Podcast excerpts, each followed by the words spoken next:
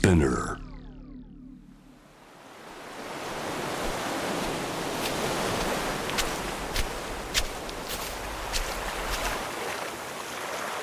中東と地中海の間に位置する国イスラエル波寄せる浜辺を眺めていると弾けた水しぶきからこの地で暮らす人が想像した短くも壮大な物語が聞こえてきます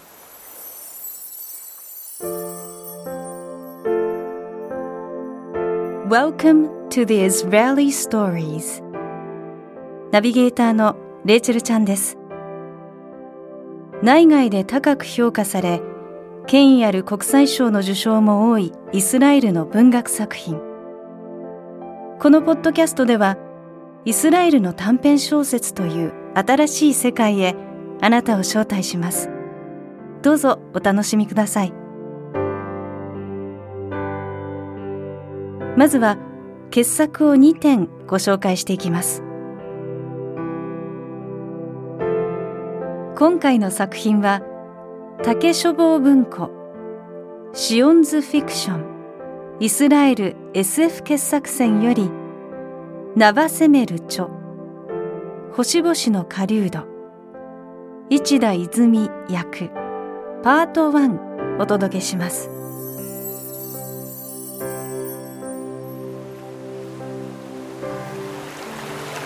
人に触れた水しぶきは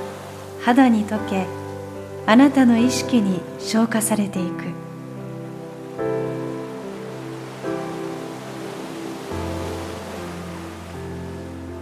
イスラエル文学の世界へようこそ。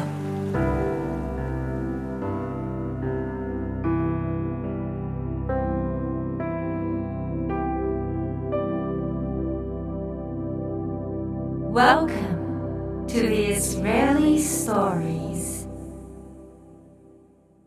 星々の狩人。すべての星の光が消えた夜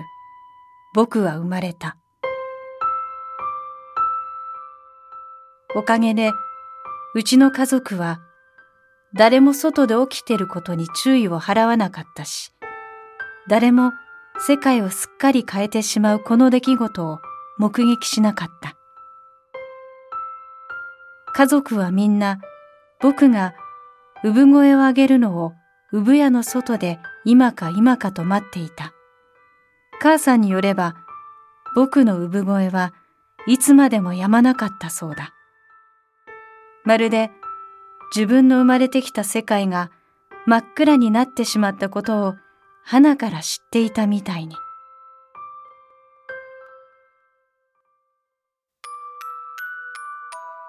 母さんと父さんとおじいちゃん、それに独身のおばさん二人、誰一人世界中のみんながしたように取り乱して道や野原に駆け出し、いきなり真っ黒になった空を見上げたりしなかった。誰一人星々に戻ってきてくれと叫んだりしなかった。僕の家族を除いたら、あの恐ろしい瞬間、自分が何をしていたか正確に思い出せない人は世界中に一人もいない。歴史の本では、その瞬間は小さな光の遠平と呼ばれている。今日この時までずっと、あれから10年経った。人々は大掛かりな儀式を行ってきた。失われた光の再来を願う特別な祈りまで考え出された。もちろん僕はあの夜のことを一つも覚えていない。なぜってちっちゃな赤ん坊は夜と昼の区別なんかつかないし、空や星々のことなんて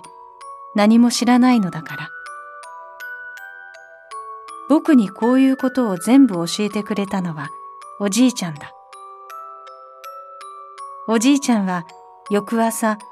みんなで僕の名前を考えていた時、ようやく世界がひっくり返ってしまったことを知った。ネリ僕はそう名付けられた。ワクチン添加母乳で僕を育てた母さんは、お前は何日も泣くのをやめなかったと言っていた。世界はその状態に慣れてしまった。最初はみんな泣いたけど、やがてそれほど泣かなくなった。人間はいいことになれるように悪いことにもなれるんだとおじいちゃんは言っている。この事態は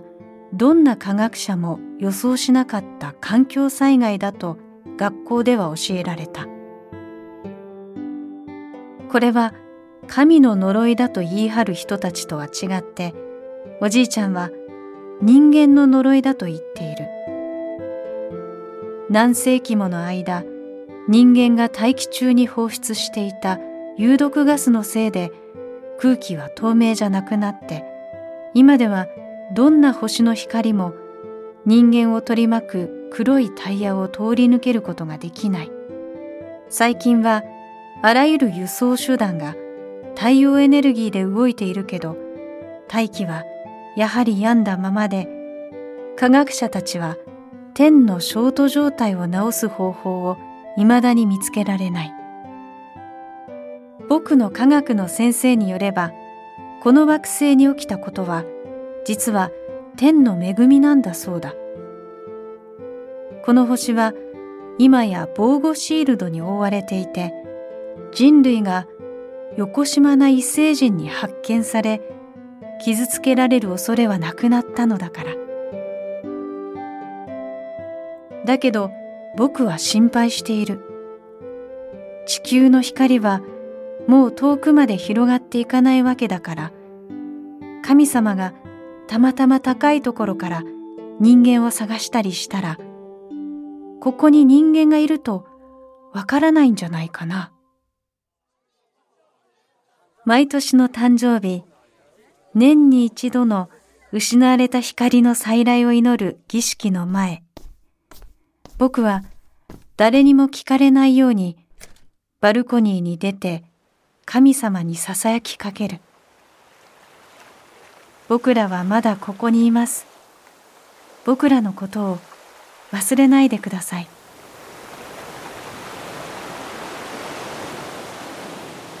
Welcome to the Israeli Stories